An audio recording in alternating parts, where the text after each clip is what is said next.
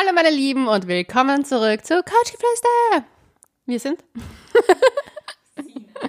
und Leonie. Ja, du hast mich so überrascht mit dem Anpointen. Ich war noch am Aufregen über die Menschheit und dann, bup, bup, wir nehmen jetzt hier auf. Leonie, sei fröhlich. Oh, boah, ich bin so satt. Nein, es ist ganz schrecklich. Ich weiß nicht, was los ist. Jedes Mal, wenn wir einen Podcast aufnehmen, habe hab ich meinen Tagesplan nicht unter Kontrolle, sodass ich erst wirklich davor, wenn wir, wenn wir hier sind, esse.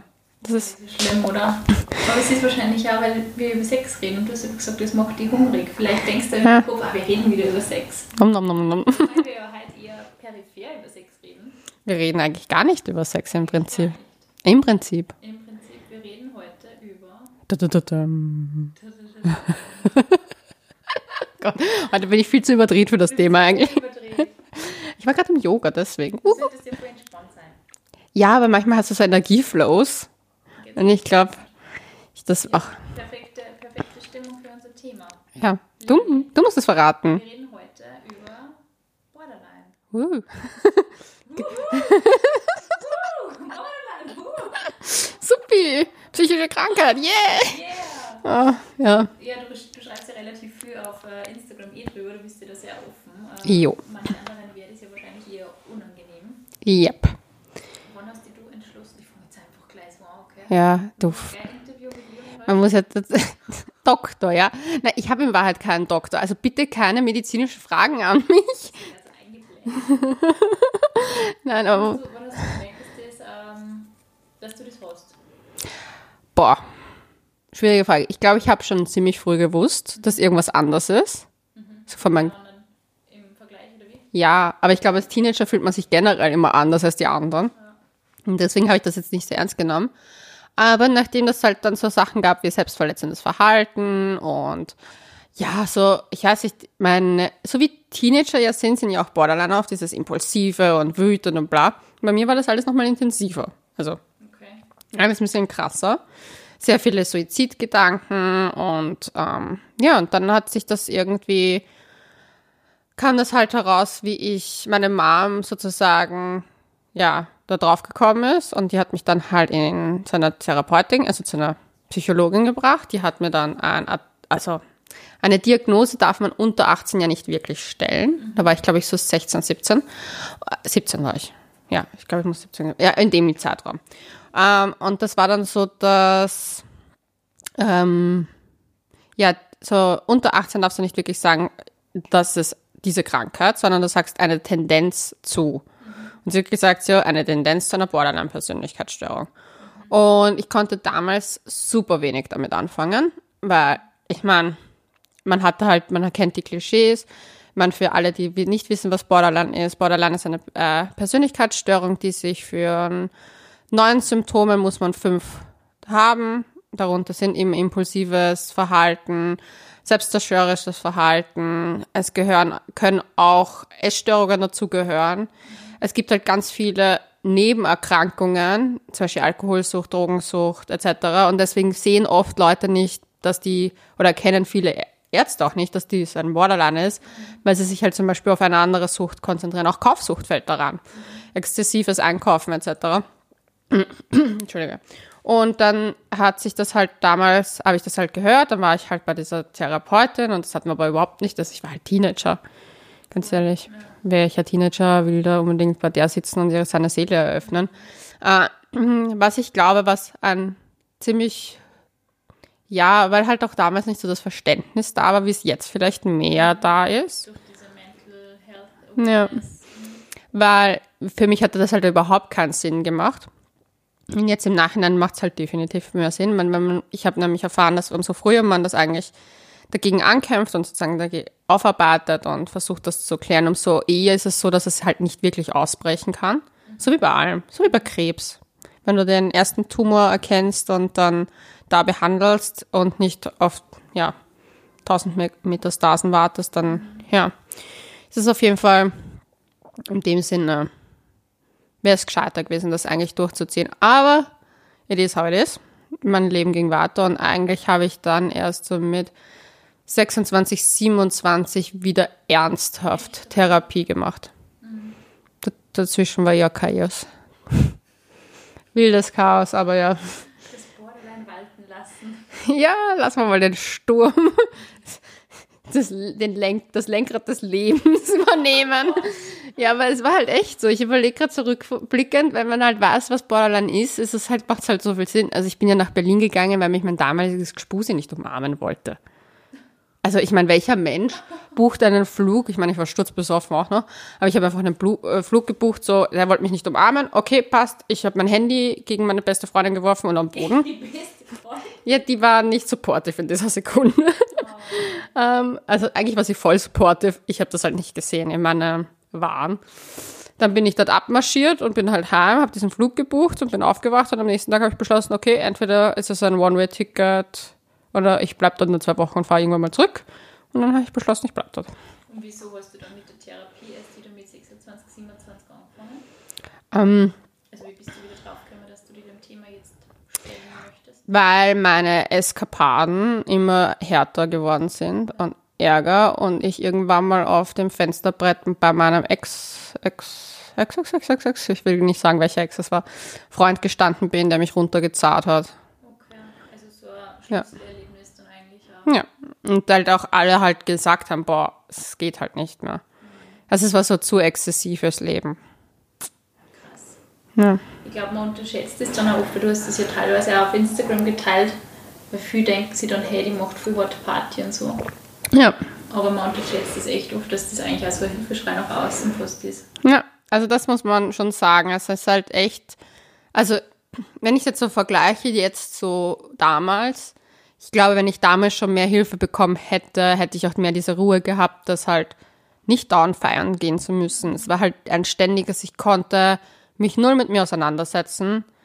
Ich habe halt dadurch, dass man halt als Influencer-Blogger halt schon die Chance hat, sehr, sehr schnell zu gratis Alkohol zu kommen, war da schon eine Tendenz, wo ich sage, die hat halt Suchterscheinungen schon gehabt.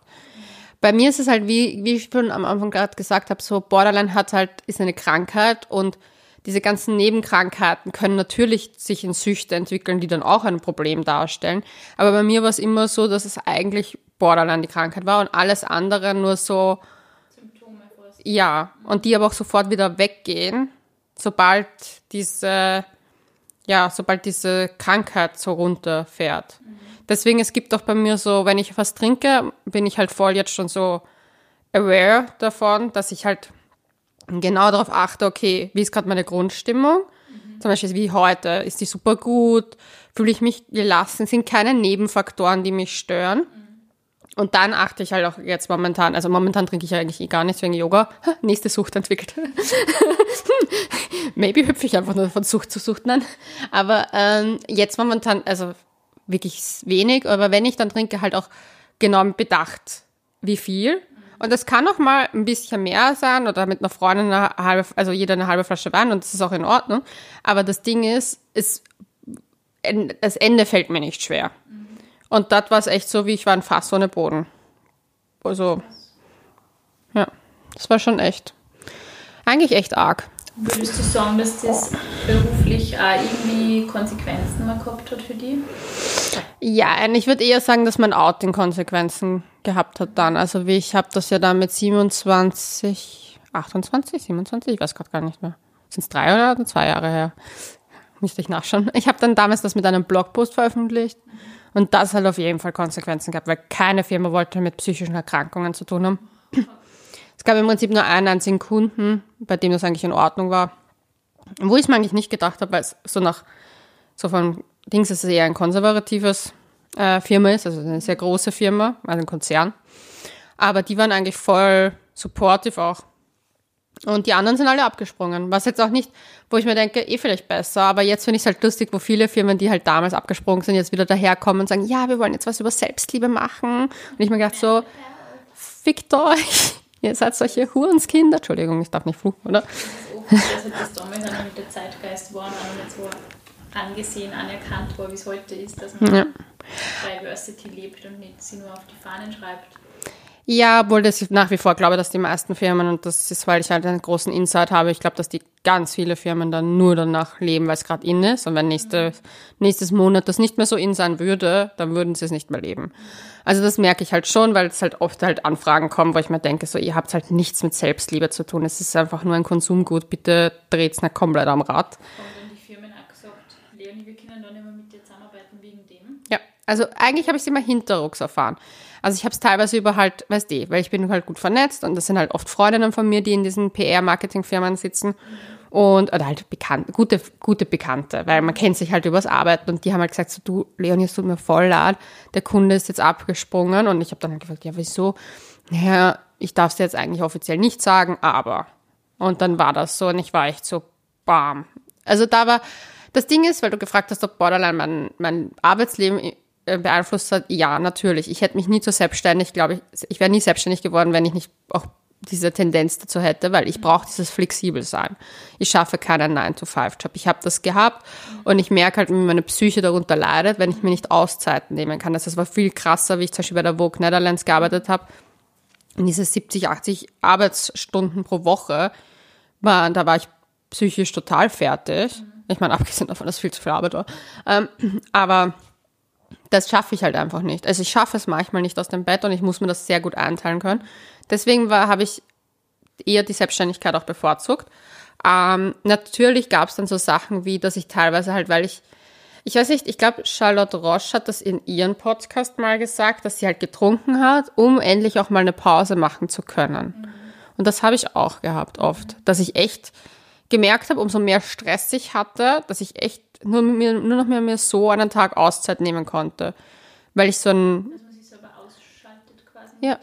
Ja, und das habe ich aber jetzt halt gelernt, dass ich halt mit, muss ich ehrlich sagen, auch das, die Therapie allein war es nicht, das war sehr stark auch das Yoga. Mhm. Dieses sich mehr fühlen und sich in sich hineinfühlen, wann ist jetzt aus und wann mache ich jetzt Pause. Mhm. Das habe ich zum Beispiel heute auch ganz bewusst gesagt, okay, bevor ich, ich bin halt eine Stunde frei Zeit und Normalerweise bin ich jemand, oh, ich mache noch die Mails, ich mache noch das Posting, da, da, da, da, da, da. Und dann habe ich gesagt, nein, du hast eh heute am Abend den Podcast vor, du arbeitest heute eh genug, du nimmst jetzt die Stunde mal für dich. Mhm. Und habe halt dann noch einfach vor dem Yoga mich halt nochmal hingesetzt, habe halt einfach Siedler von Katan gespielt. Aber das ist halt so, wo ich halt runterkomme und habe mir ein bisschen meine Serie angeschaut und war dann einfach, und das habe ich früher nicht geschafft. Also zwar teilweise habe ich mich dann rausgenockt so und ja, den größten Input auf, von der Krankheit hatte eigentlich, wie ich es öffentlich gemacht habe, dass Firmen nicht mit mir arbeiten wollen. Mhm. Aber das ist mir, jetzt ist es mir wurscht. Früher war es halt ein finanzielles Mega-Risiko. Mhm. Also, es war damals ein Mega-Risiko, das zu machen. Es hat sich dann halt Gott sei Dank so entwickelt, dass ich das Glück hatte. Und dass es dann eh wieder sich eingependelt hat oder halt wieder besser wurde. Aber jetzt ist es halt teilweise so, wo ich mir denke, so klar, viele Firmen wollen nicht mit mir kooperieren, weil zum Beispiel es ist nach wie vor so, dass Alkohol und psychische Erkrankungen sich nicht so gut kombinieren lassen oder viele halt davor zurückschauen, obwohl ich finde eigentlich, dass halt ich am ehesten noch von wirklich darüber reden kann, was heißt, das bewusst Alkohol zu konsumieren und wie, dass man es halt eben nicht dieses, ja, ich weiß halt genau, was das Genau. Und deswegen kann ich da gut drüber reden, obwohl ich natürlich momentan super gerne alkoholfreie Versionen teste. Ich bin auf der Suche nach einem alkoholfreien Gin noch. Der schmeckt. Also falls jemand einen Tipp hat, kann er mir das dann schreiben. Weil ich finde das halt, ich bin momentan echt so, ja, wieso, warum nicht probieren? Warum nicht mal was anderes ausprobieren? Man muss nicht immer. Ich finde, mit Yoga lernt man das wirklich sehr gut, dass man sie, dass man auf den Körper hört, wenn der sagt, es reicht jetzt, es hm. ist genug. Also das jetzt Essen ist, ob das jetzt Feiern ja. ist, ob das jetzt zu wenig Schlaf ist oder zu viel hm. Action oder zu viel Stress. Voll. Also Yoga hat mir echt geholfen. Aber ich glaube, das ist, ich glaube, das halt auch, das ist auch der Grund, glaube ich, warum ich meine Yogalehrerin-Ausbildung eigentlich mache. Mhm.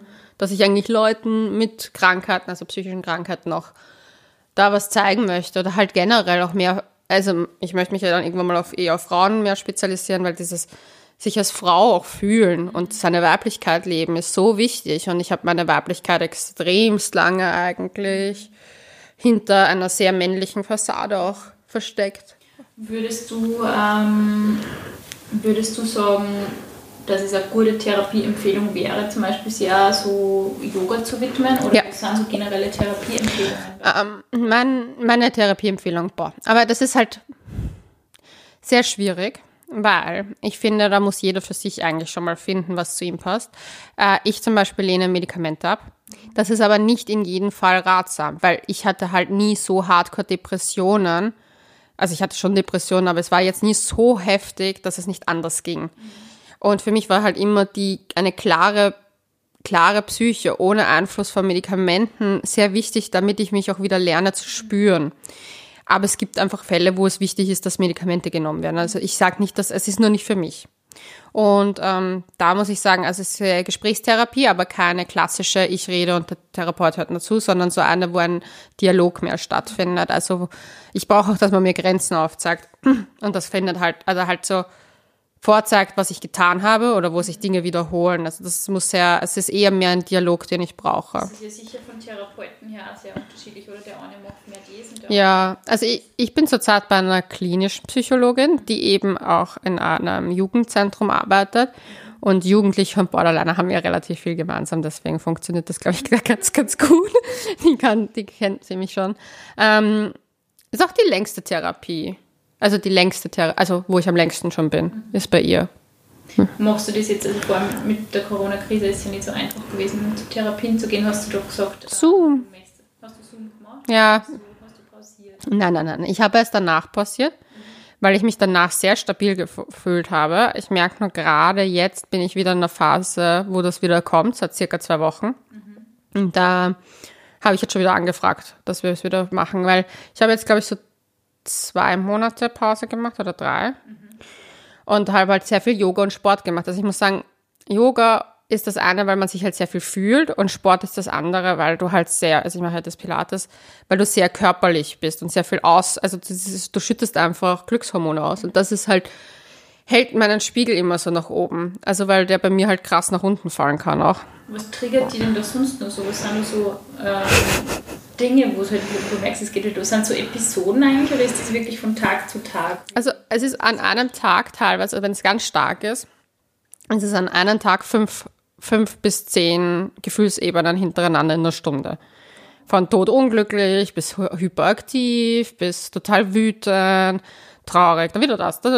Es ist so Euphorie, Euphorie, Euphorie, Tod, Tod ist betrübt und dann das ist halt, also das, was zum Beispiel der Unterschied zu der bipolaren Störung ist, ist der bipolare Störung ist Episoden, also so, so und so viele Wochen, teilweise können das sogar Monate sein, habe ich mal gehört, dass ähm, glücklich und also manisch, dann depressiv und so, es gibt halt diese Phasen, dann so ein bisschen Normalzustände, so diese neutralen Zustände dazwischen. Und bei mir ist es halt jeder Tag. So. Und das, aber das Ding ist halt, dass ich diese neutralen Tage verlängern konnte oder diese neutralen, Norma dieses Normalsein verlängern konnte.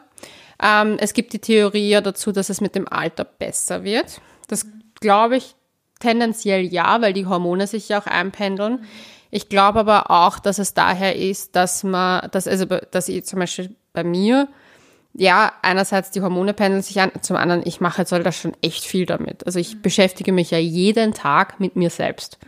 Ich glaube, dass du da extremes, extreme Fortschritte machen kannst innerhalb von drei Jahren.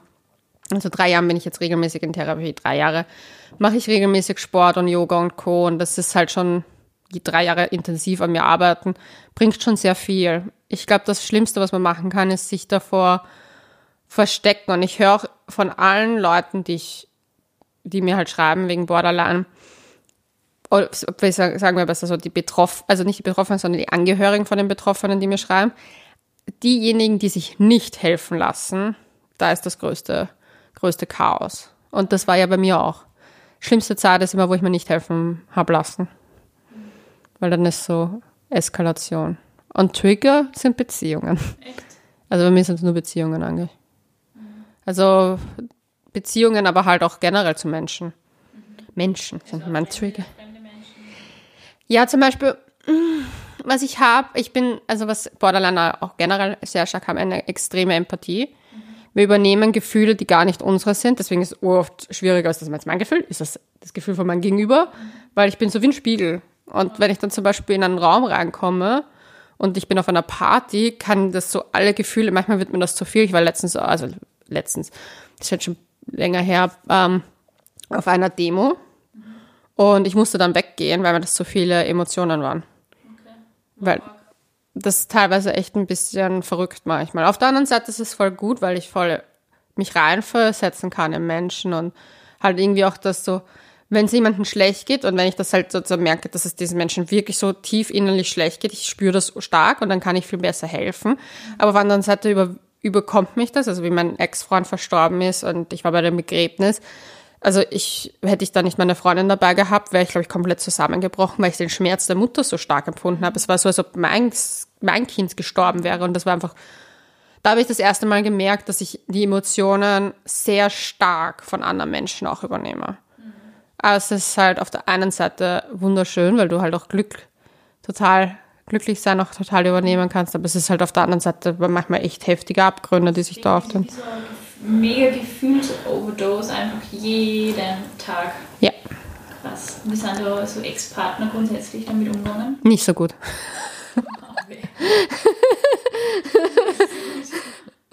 Also ich glaube, dass die wenigsten Männer generell gut mit psychischen Sachen ähm, klarkommen. Weil mir es mir aufgefallen ist, und das, das ist vielleicht jetzt meine kleine Vorurteilwelt, in der ich wunderbar lebe, aufgrund von dessen, weil ich halt schon einige Männerbekanntschaften hatte. Ich finde, Männer sind oft nicht so, ich will nicht sagen erwachsen oder halt so empathisch wie Frauen. Also so dieses, dieses, ich weiß nicht, teilweise kommt es mir manchmal vor, als ob sie irgendwie ein bisschen dieses, die viel unsicherer sind und so. Und ich glaube, dass die halt nach außen viel mehr so auf cool und lässig und in Wahrheit innerlich so unsicheres. Ja, dass sie einfach auch psychischen Themen mehr Ernsthaftigkeit beimessen, das ist sicher bei Frauen, glaube ich, eher der Fall wie bei Männern, weil die sind halt so, ich glaube, das, also ich finde den schlimmsten Vorwurf, den man halt bei psychischen Erkrankungen immer macht und den man auch wirklich oft hört, sind so Sachen wie, ja, die ist halt verrückt oder der ist halt verrückt oder so. Ja. Immer so dieses That's a crazy girl. Crazy, genau. Und Ja. das ist, das ist, finde ich, was, das hört man von Männern durchaus öfter wie von Frauen, finde ich. Also die Ja. Frauen, die übernehmen das, aber eigentlich wissen es, also ich glaube, dass das einfach total eine eine Sozialisationssache ist. Du wirst von Frauen großgezogen meistens, du hast das im Kindergarten, du hast meistens Lehrerinnen. Ja. Da wird einfach dieses Gefühlsbetonende ist halt schon eher, wird schon in, in Mädchen mehr gefördert, glaube ich, wie in, in Burschen. Deswegen Ja. ist es ja immer, dass Männer zum Beispiel in Caring-Berufe, also Kindergärtner, Krankenpfleger, dass die weit weniger gewalttätig sind zum Beispiel. Und ich glaube, dass das einfach alles reinspült, wie man auch ein eigenes Empathievermögen eben schult und Ja, ja, voll. versetzen kann. Weil zum Beispiel das, was du erzählst, das ist was, das kann, kann ich voll gut nachvollziehen, weil man hat ja solche Episoden auch manchmal bei dir ist es halt einfach jeden Tag, das ist halt der Unterschied, bei mir ist es irgendwann aus und bei voll vielen Menschen, die uns zuhören, ist es ja auch irgendwann einfach mal wieder aus, aber es ist ja trotzdem, man muss ja trotzdem verstehen, was da in, in Leid abgeht eben. Deswegen, ich finde es voll gut, dass diese ganze Mental Health Awareness Welle irgendwann einmal, also vor allem natürlich auch im Internet halt groß geworden ist, Voll. weil man kann einfach wirklich nicht Menschen ständig pauschal so abstempeln, so als, weiß ich nicht, unzuverlässig oder verrückt oder extrem oder exzessiv oder so, weil das sind natürlich, das ist halt eine Krankheit und ein Symptom. Ja, und das ist das, was mir aufgefallen ist, dass da vielleicht aber auch, weil diese, mein, meine Ex-Partner mich auch geliebt haben, mein bis auf der, der verstorben ist, der hat nämlich damit richtig gut umgehen können und damals war das ja noch gar nicht so. Der hat mich eigentlich auch richtig, also der muss ich sagen, der hat eine sehr heilende Wirkung gehabt auf mich. Da wurde es halt dann irgendwann mal, sind wir es halt auseinandergewachsen sozusagen, aber der hat eine sehr heilende Wirkung eigentlich und war auch ein sehr, sehr stabiler Mensch. Da kommt es daher. Stabiler Mensch, alles geht leichter. Ich habe aber eine Tendenz zu sehr unsicheren Männern oder halt, die nicht so in sich gefasst oft sein können. Und da funktioniert es halt gar nicht, weil da halt einfach wahrscheinlich auch dieser Trigger, dass die mich halt auch lieben und die das dann, dann sehr, sehr als Angriff sehen auf, auf sich und sehr auf sich projizieren und etc. Und das ist halt der Fehler. Du darfst halt, das ist halt so, wie wenn du jemanden, der hustet, vorwirft, dass er hustet. Das ist eine Symptomatik. Ich kann die nicht immer steuern und ich kann sie nicht kontrollieren und ich kann alles dafür tun, dass es besser wird, aber es wird immer wieder ausbrechen, vor allem wenn man es triggert. Und Männer haben das halt, also bei mir, mein, meine Ex-Freunde, Schwusis, whatever, haben das halt sehr stark getriggert, weil sie halt genau gewusst haben, sie wollten halt weggehen, ja, haben mich damit alleine gelassen. Bei mir ist halt komplettes Gefühl Chaos ausgebrochen und danach war das für mich eigentlich, sobald diese Sachen reinkommen, ist es super schwierig, das auch wieder rückgängig zu machen, weil dann, also teilweise kann ich echt durchdrehen. Also, Also so, wenn wer der Eifersucht geschürt hat zum Beispiel, wäre so. Eifersucht ist kein, äh, kein Trigger bei mir. Also das geht. Das ist so ein. Ich bin eifersüchtig dann eher, dass ich den ganzen Menschen für mich haben will. Das hat nichts mit so Geschlechtersachen zu tun. Aber was so Triggerpunkte sind, sind zum Beispiel eh nicht genug Aufmerksamkeit, mm, mich alleine lassen, nicht teil, also wo ich mich ausgeschlossen fühle. Das ist auch das, was bei den Partys äh, bei mir immer so war, dass wenn ich da zum Beispiel das Gefühl bekommen habe von Leuten, teilweise, also es gibt die Theorie, man, es kann, ist halt alles immer so ein bisschen auch Theorie, ja, weil man kann nicht immer sagen, so ist es bei Borderlinern, weil bei von neun, wenn von neun Symptomatiken nur fünf zutreffen müssen, dann ist der Bandbreite. Das ist der Facette von tausend Möglichkeiten im Endeffekt. Und es kann ja von bis ganz stark, weniger ausgeprägt, es gibt ja alles. Es gibt introvertierte Borderliner, es gibt extrovertierte Borderliner, es gibt alles. Wirklich super großes Spektrum. Deswegen ist es halt auch so schwierig, da zu sagen, so ist der typische Borderliner. Aber ähm, bei mir war es halt oft so, und das ist halt, habe ich halt auch nachgelesen, theoretisch, dass ich keine neutralen Gesichter lesen kann. Wenn mir jemand neutral begegnet, denke ich schon automatisch, der ist mit Ablehnung mir gegenüber. Und das ist total stark. Und ein Ding, was halt äh, Borderliner gerne machen, ist manipulieren. Und das ist zum Beispiel etwas, wo ich schon merke, dass ich das teilweise habe, dass ich so versuche, dass Situationen für mich halt, aber das ist menschlich auch irgendwo gut ausgehen. Aber ich schaue halt auch zum Beispiel, wenn ich merke, dass ich habe das Gefühl, jemand stellt sich gegen mich, dann stelle ich, schaffe ich es, dass eigentlich ein ganzer Raum sich gegen den stellt. Aber teilweise, ja, es kommt halt drauf an, manchmal funktioniert, funktioniert das einfach so automatisch, aber manchmal merke ich das und versuche mich halt zurückzunehmen. Also das mit dem Manipulieren ist gar nicht mehr so stark. Bei mir, also das, dieses auch Dings, weil ich halt auch nicht mehr so in so einer Party oberflächlichen Welt bin, sondern ich habe eigentlich eher tiefere Freundschaften jetzt, sehr innige, sehr viel Austausch und da kann ich dann halt auch offener reden und ich glaube, das bringt sich da mehr, aber dieses Oberflächliche hat es halt ist Getriggert. eigentlich Nach Corona für die ziemliche Umstellung gewesen, eher ins Positive dann, weil halt eben Partys und diese ganze Ablenkungsmechanismen äh, Kiste nicht da war. Würde nicht sagen. Also ich war ja davor schon nicht mehr so. Also ich bin ja eigentlich schon seit zwei Jahren vielleicht nicht mehr so aktiv, was das Ganze betrifft. Halt, wenn dann halt sehr punktuell. Also ich gehe gerne noch auf Festivals, ich gehe gerne auch zu Konzerten, ich gehe auch gerne noch vor zu Techno. Aber das ist halt alles sehr punktuell, spezifisch und nicht mehr so eskalierend. Teilweise hat also meine letzte Beziehung auch sehr viel mir getriggert, auch zum Positiven, also wo halt, wo ich mich sehr viel mehr mit mir auseinandergesetzt habe. Aber halt leider auch sehr viel Verlustängste durchlebt habe und eben auch mit der Trennung im Dezember war das echt so mein, einer der Tiefpunkte, was auch die Krankheit betrifft. Weil da ging es mir richtig, richtig scheiße. Das einzige Gute ist, dass ich in der Zeit echt gesagt habe, okay, ich trinke keinen Alkohol und fahr weg. Also das habe ich zum Beispiel auch komplett anders gehandhabt, wie ich sonst Trennungen handhaben würde, obwohl ich mich halt in den letzten Fällen halt ich immer getrennt habe. Und diesmal war es halt umgekehrt.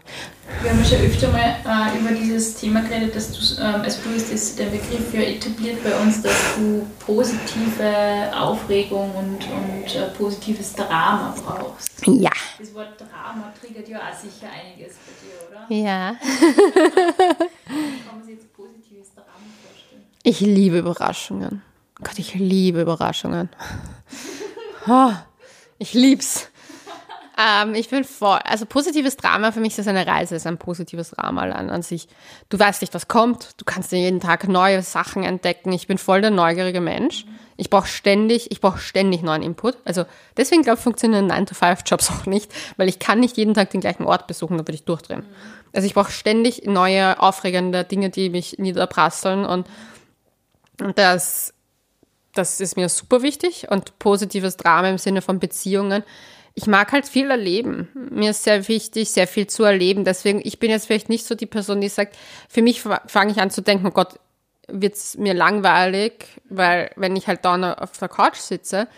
Aber eigentlich jetzt momentan erfülle ich mir mein Leben, äh, ist mein Leben so erfüllend am Tag, dass ich genug erlebe, dass ich halt oft in der, sagen wir mal so, in einer Paarsituation eher dann noch die Ruhe suche und gar nicht mehr so sehr das Halligalli.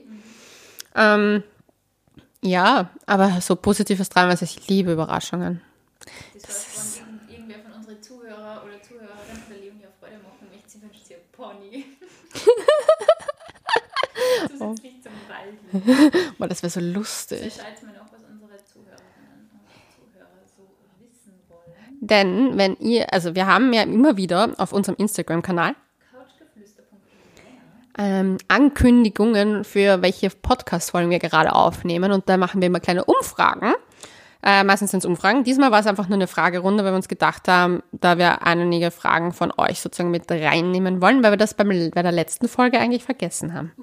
Ja, hupsi. Das wäre eigentlich deine Aufgabe gewesen, ja? Ich will jetzt einfach mal die Fragen so durchgehen, die klingen ja alle voll spannend. Oh Gott, ja. So viel zu wissen. Ja, Wie unterschiedlich reagieren neue Bekanntschaften, Männer wie Frauen? Ähm, ganz arg ist, dass ganz viele Frauen sagen, oh Gott, das kommt mir so bekannt vor. Ich glaube, ich habe das auch. Okay. Also ich habe ganz viele Nachrichten auch von Frauen, kriege ich von Frauen, die so sagen, Gott, wegen dir habe ich das mir, bin ich zur Therapie gegangen, habe mir dich mal an mir eine Diagnose holen lassen. Ja, anscheinend habe ich das, weil die sich halt wiedererkannt haben in den Geschichten. Dieses, äh, also impulsive etc. Gibt's ganz oft.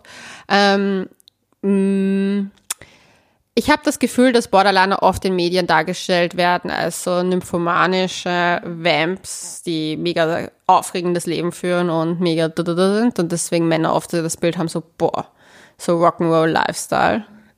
Ähm, so Sex, Drugs und Rock'n'Roll und ähm, keine Ahnung. Wenn du sagst impulsiv, kann man sich dann vorstellen, so du hast zum Beispiel jetzt die Eingebung, eben irgendwo hinzufliegen oder irgendwas zu machen oder Ja. ganzes Geld auszugeben. Und Ja. das hast du dann auch gemacht. So. Ja. Okay. Und du weißt so nicht so, das ist irgendwie so eine Grenze für mich, da weiß ich, okay, gehe ich nicht drüber. Also ich bin jetzt mal, keine Ahnung, Shopping, okay, ich gebe jetzt mit 200 Euro aus, aber ich gebe nicht 500 Euro aus. Also wenn ich früher shop, also deswegen habe ich auch äh, vor mehreren Jahren schon angefangen, einen minimalistischeren Lebensstil zu halten, weil ich teilweise, wenn ich einkaufen gegangen bin, no limit. Echt wow. Und das war halt, ist halt nicht gesund. Und du, ich, ich merke, ich habe halt gemerkt, so ich, das, dieser Beitrag ist, glaube ich, noch älter, ist der Borderline-Beitrag, dass ich einfach mehr versucht habe, Glück zu kaufen. Eine Erfüllung. Also oft ist es, ich fühle mich so leer und so leer. Einfach diese tiefe Leere und die versuche ich mit aller Kraft zu füllen. Sei es Alkohol, sei es Shopping, sei es Beziehungen, dass ich das richtig so versuche, diese Leere zu füllen und so, pff, weil das ist so unerträglich. Das ist, es der, also das ist die Hölle. Also ich wünsche keinem Menschen auf der Welt dieses Gefühl. Es fühlt sich echt ein wenig ähnlich, weil ich kenne das auch irgendwie. Aber es ist, äh, ich habe eben manchmal bei mir so das Gefühl, dass es halt manchmal wieder aufhört. Aber dass ich, also dieses Gefühl kenne ich schon sehr gut. Bei mir hängt es eher immer mit äh, Lebensentscheidungen zusammen tatsächlich, dass ich sowas kriege. Ich habe dann schon oft so ganz, also ich bin schon gern gemütlich und habe es gern gesettelt und so. Also du merkst es ja in meiner Beziehung eben und in meinem Freundeskreis, dass das alles schon sehr stabil ist.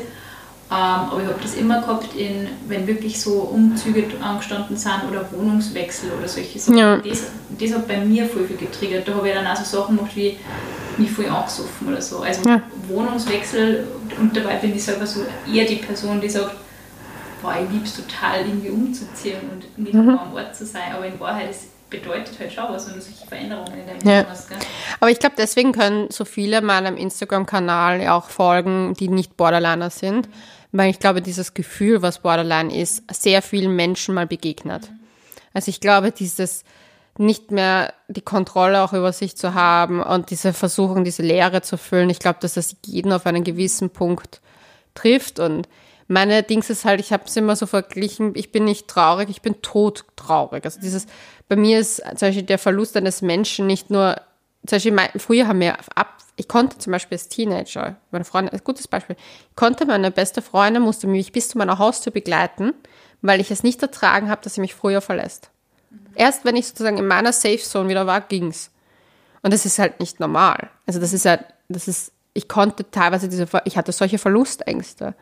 Und wir, und wir haben dann zum Beispiel teilweise telefoniert danach. Also die hat mich hingebracht, wir haben danach telefoniert. Und das war alles nicht bewusst. Und das ist halt so arg, wenn ich das im Nachhinein bedenke. für mich ist der Verlust eines Menschen, sei es eine Trennung, ist es der Tod des Menschen. Als ob für dich jede, jedes Mal jemand stirbt. Es ist unerträglich. Ist es dann, also Alleinsein generell ein schwierigeres Thema bei dir, würdest du sagen? Früher ja, jetzt nicht mehr. Jetzt bin ich echt ein Genuss-Alleinmensch. Ey, ich habe mich schon gedacht, weil manchmal, wenn wir so telefonieren und das, ja, du chillst daheim und so, allein. Und ich habe mal während der Quarantäne eigentlich gedacht, dass du das relativ gut wegsteckst. Ja, aber zur Quarantäne möchte ich eins sagen. Die Quarantäne-Essen hatte ich schon meine Phasen zwischendurch, wo ich mir gedacht habe, so jetzt drehe ich durch. Aber das lag daran, dass ich 30 geworden bin, zwischendurch dann doch irgendwie mit, mit viel Action da zu tun hatte. Aber ich fand es so lustig, weil alle Menschen in meinem Umfeld sind so voll ausgezickt und ich so, das ist Normalzustand bei mir. Das, das, das, wie Pandemie sich anfühlt, fühlt sich dauernd in meinem Kopf an. Viel Spaß. Und da war ich so, have fun with that. Und bin so ganz stolz in meiner Wohnung herumgehopst, weil ich mir gedacht habe, jetzt leiden endlich mal alle. Aber dieses, diese nichts wissen, was los ist, diese Leere, dieses in einem feststecken und nicht wissen, wo, woran man ist gerade, das ist ein Dauerzustand. Deswegen, ich war prepared, ich hatte ja Therapie. Ja. Ja. Äh, wann hast du deinen Partnern oder Dates davon erzählt und wie haben sie darauf reagiert? Ähm, ah, Wahrscheinlich eher die Zeit betreffen, bevor du das öffentlich gemacht hast. Ich wollte gerade sagen, seit ich es öffentlich gemacht habe, ist es ein bisschen schwieriger geworden. Oder wurde es damals schwieriger? Weil halt erstens jeder unseren, unseren, unseren Podcast kennt. Also auf Tinder war dann sofort die erste Frage, ah, du bist doch die von Couchgeflüster. Ich höre dich immer beim Trainieren. Mhm. Ah ja, sie reden ja tiefer. Mund Couchgeflüster. Das höre ich auch immer an. Ich höre unsere eigenen Folgen beim Trainieren. Also weit ist noch nicht. Ähm, so selbstverliebt bin ich noch nicht. Ähm, nee, aber das war halt echt, ner also da war schon nervig und dadurch wir wussten sie halt auch relativ schnell, dass ich die Krankheit habe. Ähm, deswegen würde ich jetzt sagen, ist es, glaube ich, definitiv schwieriger. Oder ja, in dem, in der, nach der Outing-Situation. Davor, ich habe mich geoutet und danach noch eine Beziehung gehabt. Und da habe ich es eigentlich recht schnell gesagt, weil das auch relativ schnell bemerkbar sich macht. Weil wenn ich jemanden gut finde, bin ich halt wumm. Und dann ist das meins. Und wenn das halt dann nicht funktioniert, ist das auch ganz schnell wieder vorbei, weil ich merke, das funkt, funkt dann nicht. Und da hat es gefunkt, aber dann gab es dann tausend Dramen und ich im Chaos, wie ich halt lebe und bin. Und habe da einige blödsinnige Aktionen geliefert, weil ich teste ja auch Menschen. Also die müssen sozusagen immer wieder zurück, mir zurückkommen. Ich teste die so lange, stoße die so lange weg, dass die halt immer schön zurückkommen. Das klingt echt total anstrengend, muss ich sagen, was da in deinem Kopf manchmal vorgeht. Ja. Deswegen haben wir einen Podcast, damit ich das verarbeiten kann. Nein, ich finde das ja voll interessant. Ich finde ja gut, dass wir darüber reden, weil das ist gut, wir eh schon die längste Zeit machen. Ja, Ähm, jetzt haben wir die Zeit im August. da ist eine Frage zu Borderline und Muttersein. Ich weiß nicht, ob du das beantworten kannst. Was ist die Frage? Borderline und Mama werden slash sein. Eventuell Herausforderung bei Bindung zum Kind, Erziehung. Dadurch, dass ich ja kein Kind habe, ist es richtig schwierig, da jetzt zu sagen. Relativ schwierig. Ich kann nur sagen, dass ähm, Muttersein einer der Beweggründe für mich auch war, warum ich Therapie gegangen bin, also in Therapie gehe, weil ich möchte gerne Mama sein. Und ich mag halt dann Babyröschel, ein Babyröschel haben. Ähm, und deswegen würde ich halt meinem Kind meine Krankheit nicht antun wollen. Weil ich halt das zum Beispiel auch mit meinem Hund gemerkt habe, für manche Sachen, mich, wenn sie mich sehr stressen, dass ich da dieses, diese, diese Angespanntheit, und das habe ich halt mit dem, mit meinem Waldi erlebt, dass ich halt, wenn der zum Beispiel nicht gefolgt habe, teilweise so mich reinsteigern konnte. Und ich meine, da ich dann, So geht auch für Muttis. Ja, eben. Und deswegen habe ich mir gedacht, so, okay, wenn ich aber das empfinde bei einem Kind, und da muss ich halt aufpassen, nicht, dass ich dann, weil ich lehne dann, also ich habe zum Beispiel, den Bali kann ich jetzt leicht meiner Mom mal geben, wenn es mir zu viel wird oder so, was ich eh nicht mehr tue, weil es mir jetzt momentan ist eh alles super. Aber ich habe das schon gemerkt, wenn zum Beispiel wieder pubertiert, also pubertierender Hund ist, glaube ich, genauso ist genauso geisteskrank wie die pubertierende Leonie. Ja, wirklich genau gleich. Ist abgehauen und ich hat sie nicht anleinen lassen. Ne? Das kenne ich irgendwoher. Meine Mama hat eh gesagt, es ist die Rache. Die Rache. Die war die Rache, nein. Aber Rache, war Ja, aber ich habe mir dann gedacht, so für ein Kind, ich muss halt stabil sein, weil du kannst, weil du, ich meine, ich sehe das ja bei ganz vielen Menschen, die nicht stabil sind und Kinder haben. Jo, ich glaube, da gibt es sehr, sehr viele, gell? Ja. Ähm, Stabilität ist sowieso da etwas, was den meisten Menschen in ihrer Psyche fehlt. Also das muss ich schon mal sagen, das ist mir abseits, dadurch, dass ich mich so viel mit mentaler Gesundheit beschäftige, es gibt nur ganz wenige Menschen auf der Welt, die ich kenne, wo ich sage, die haben eine stabile Persönlichkeit, die sind in sich komplett, also sich dessen bewusst aller ihrer Sachen. Und ganz viele, ganz viele Menschen in meinem Umfeld sind super unsicher, tragen extremst viel Baggage mit sich mit, arbeiten das alles nicht auf, das kommt alles in gewissen äh, Situationen heraus. Das siehst du sofort, wenn Stress an ist oder wenn irgendwas nicht gut läuft, dass die flippen, das sind Flipper. Und das sind so viele Menschen. Und da, weil manche glauben immer, sie sind so cool und so, und dann kommt eine Kleinigkeit und die brechen dir zusammen. Das ist halt echt vor allem in unserer Branche, einfach wo halt Schein oft sehr Design dominiert, sage ich mal. Also auch ja. mit wie wirke nach außen und wie viele Follower habe ich und dieses ganze Ding. Ja. Ähm, wie beeinflusst eine potenziell entwickelnde oder vorhandene Partnerschaft Borderline? Ja, wie beeinflusst, macht man die Frage noch. Ähm, ich würde sagen, dass Beziehungen sehr stark meine Triggerpunkte halt triggern. Wie Verlustängste, verlassen werden, allein sein. Ähm, weil ich halt auch immer so einen Lieblingsmenschen habe.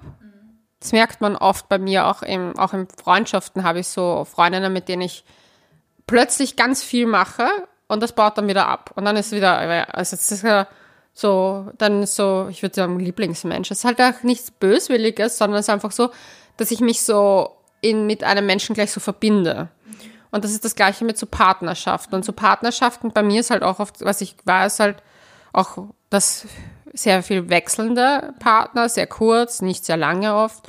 War mein ganze 20er Jahre waren eigentlich nur kurze Beziehungen. Ab dem Moment, wo ich die, also aus die erste längere Danach waren nur kurzzeitige Sachen und danach waren so zwei Jahre, eineinhalb Jahresrhythmus.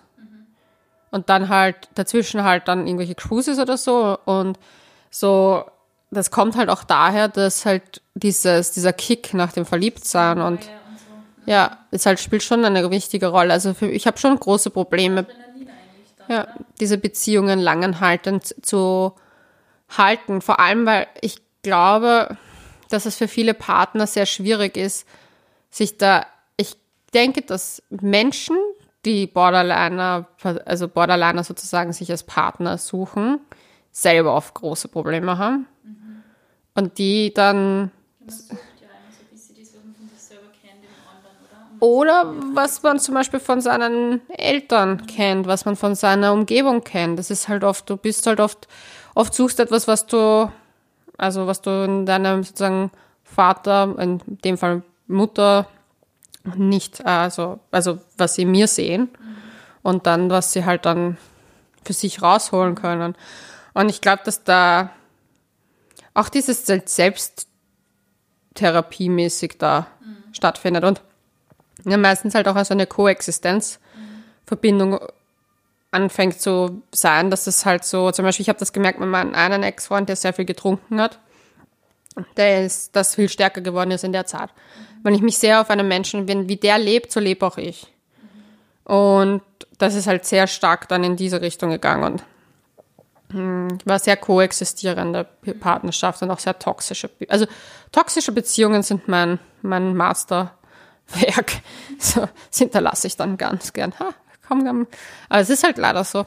Es ist sehr, sehr schwierig, glaube ich, eine Beziehung mit jemandem zu führen, der Borderline hat, wenn man selber nicht komplett stabil ist. Ich habe das gemerkt bei einem Gspusi von mir, was super stabil als Mensch war. Das ist einer der Menschen, wo ich auch sagen würde, der ist so in sich fokussiert, der ist halt, der hat halt einfach eine, eine wirklich stabile Persönlichkeit.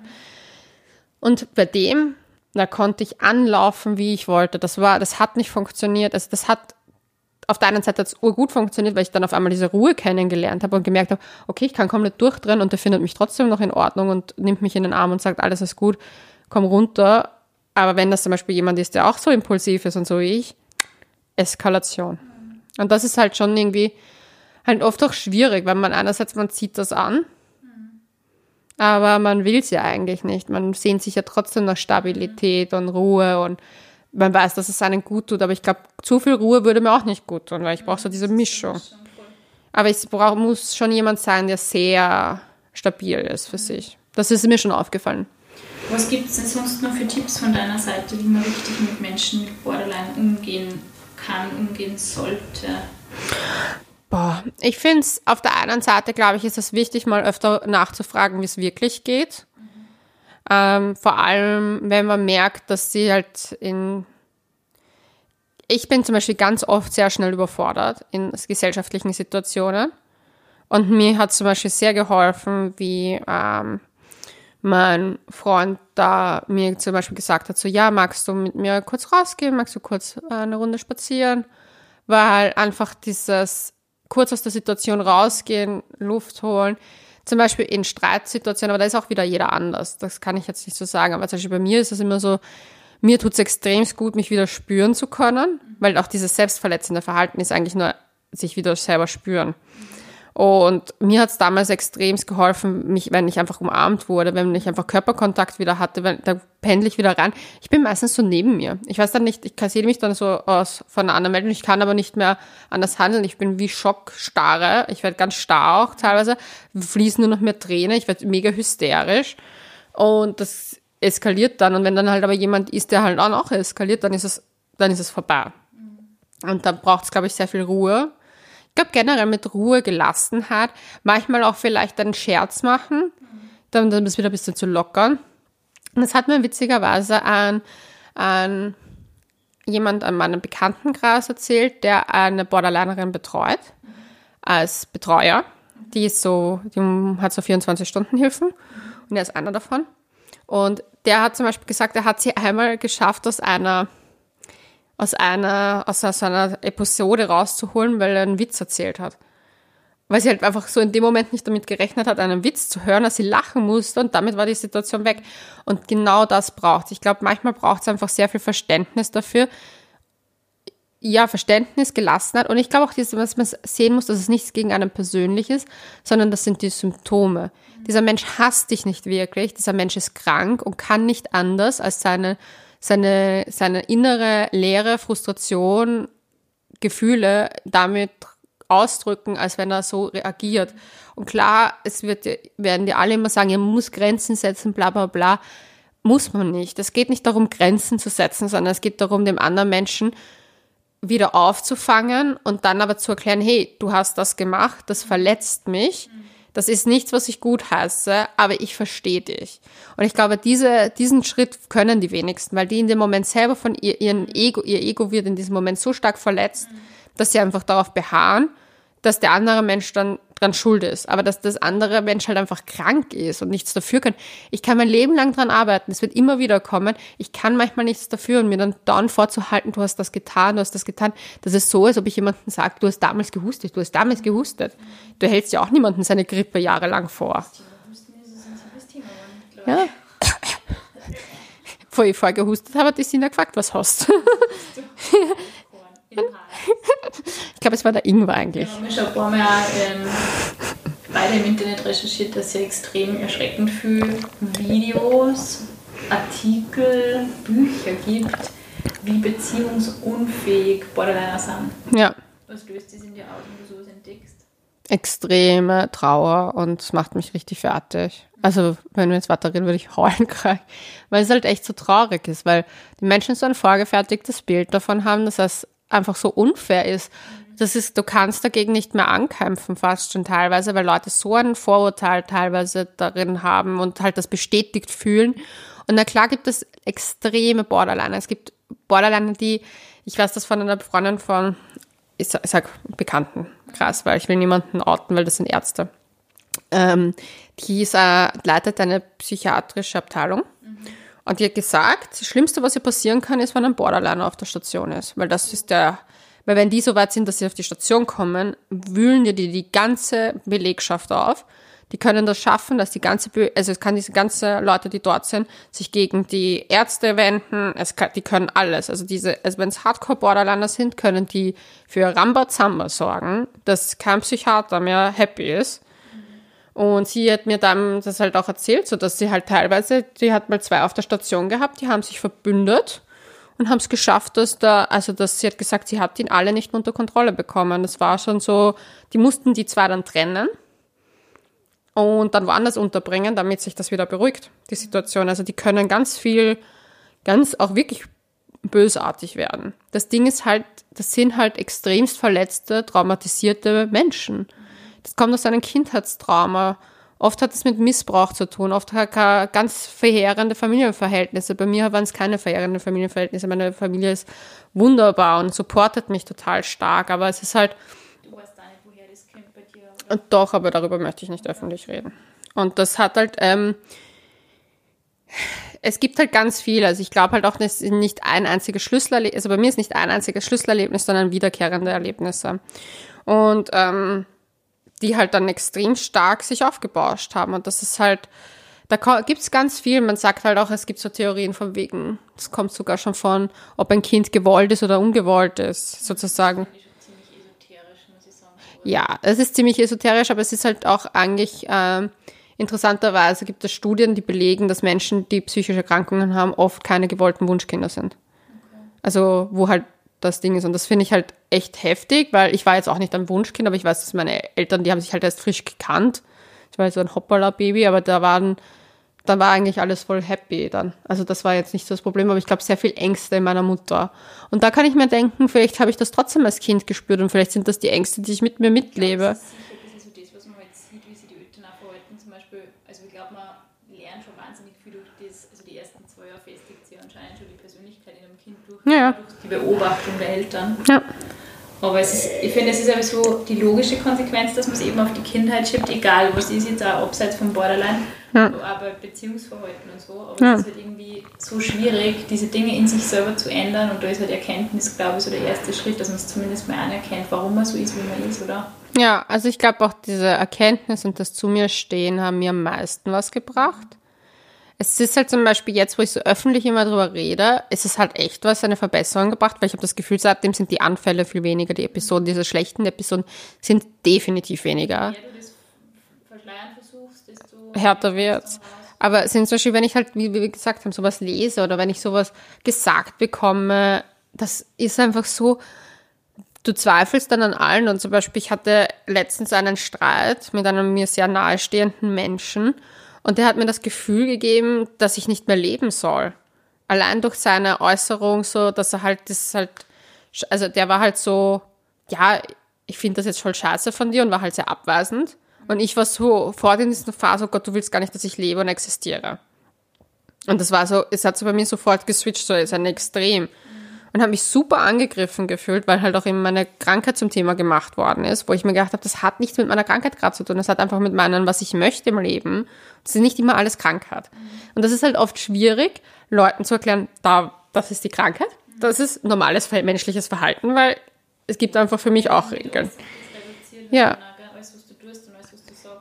Ja, aber es ist ziemlich, ja, intensiv und ich merke halt auch zum Beispiel bei mir oh, oft ist es so, dass wenn ich über Borderline geredet habe, dass es mir danach meistens nicht so gut geht, weil es halt oft viele Sachen wieder hochkommen, die halt waren in der Vergangenheit und man sich halt dann doch nochmal mit dem auseinandersetzen muss. Aber auf der anderen Seite, umso öfter ich das durchlebe, umso weniger schlimm wird's. Also ja, also mir hat man, also ich habe ja mehrere Therapeuten und mehrere Coaches schon gehabt, die haben gesagt, ich bin einer der resilientesten Menschen, die sie kennen.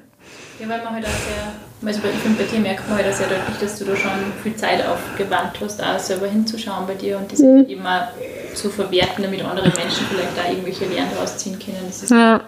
ich meine, das erfordert extrem viel Kraft und Arbeit, wenn wir beide wissen, über solche Dinge zu reden. Ja, vor allem, was mir halt so wichtig ist, ist, dass ich Stigmen breche.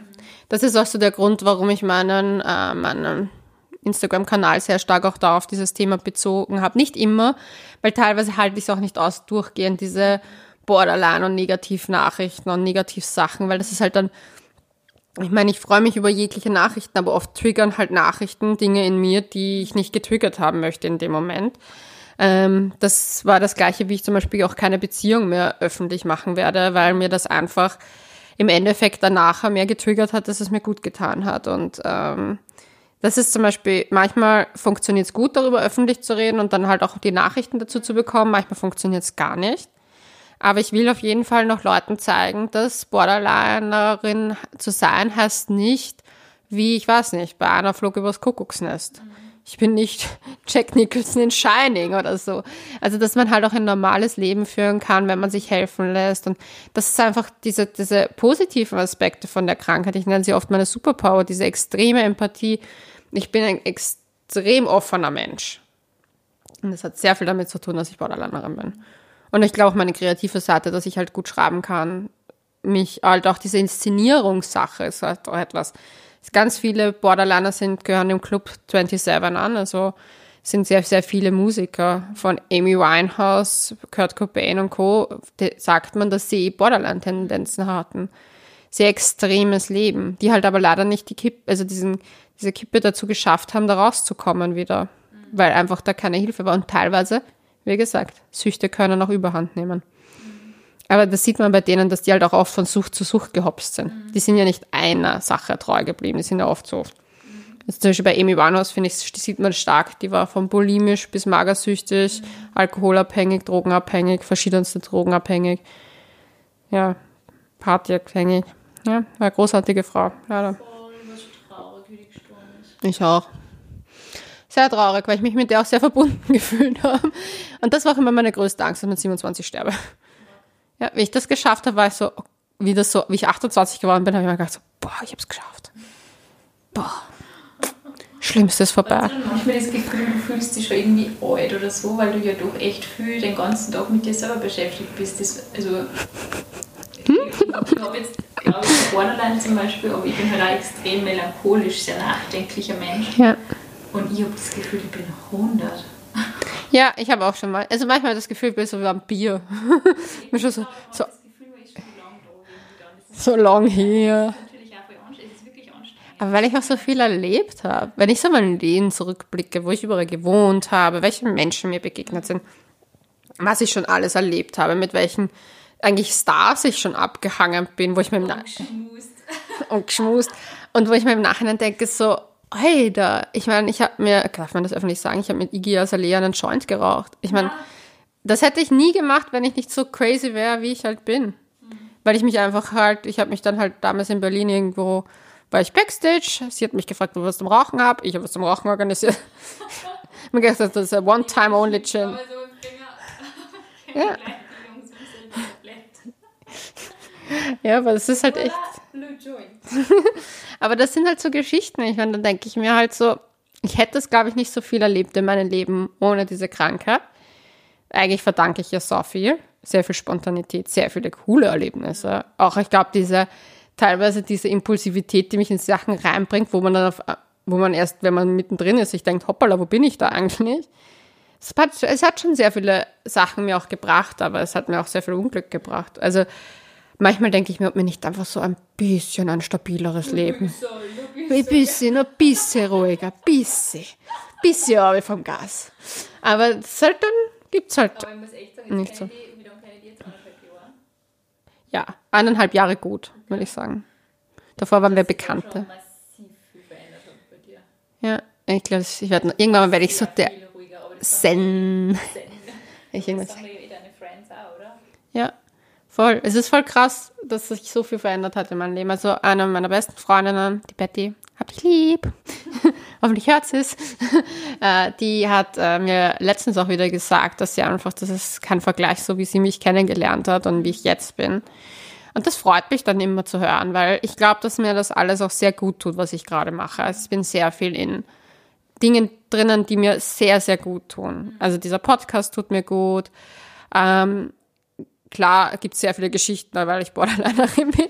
Äh, Schnürsenkel-Clown. Hm, maybe. Gefürchteter Dieb in der Schnürsenkel. äh, nein, aber da, das, ich weiß nicht, das hat schon ein, es bewegt mich dann schon, wenn ich das merke, so, das sind einfach gerade Sachen, die mir gut tun, dass ich mich auch immer mehr von dieser oberflächlichen Welt eigentlich wegbewege, zu Mehrwertinhalten, auch durch meine Krankheit habe ich eigentlich sehr viel Mehrwertinhalte kreieren können, dass mir, wo ich auch anderen Menschen helfen kann. Jedes Mal, wenn ich eine Nachricht bekomme, boah, wegen dir habe ich mir Hilfe gesucht und mir geht so viel besser, bin ich so, oh mein Gott, ein Mensch weniger auf der Welt, um den ich mir eigentlich Sorgen machen muss. Ich habe manchmal diesen Weltschmerz so ganz krass. Ja.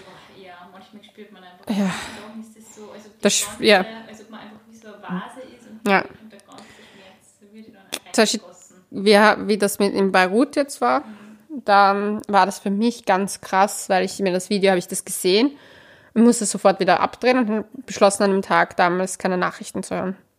Weil für mich gewusst habe, dass wenn ich das jetzt aufnehme, dass das ich war ein Turning-Punkt an dem Tag und es war für mich gar nicht gut. Habe dann auch noch eine kleine Abendrunde Yoga gemacht, weil es echt na, Pilates und Yoga.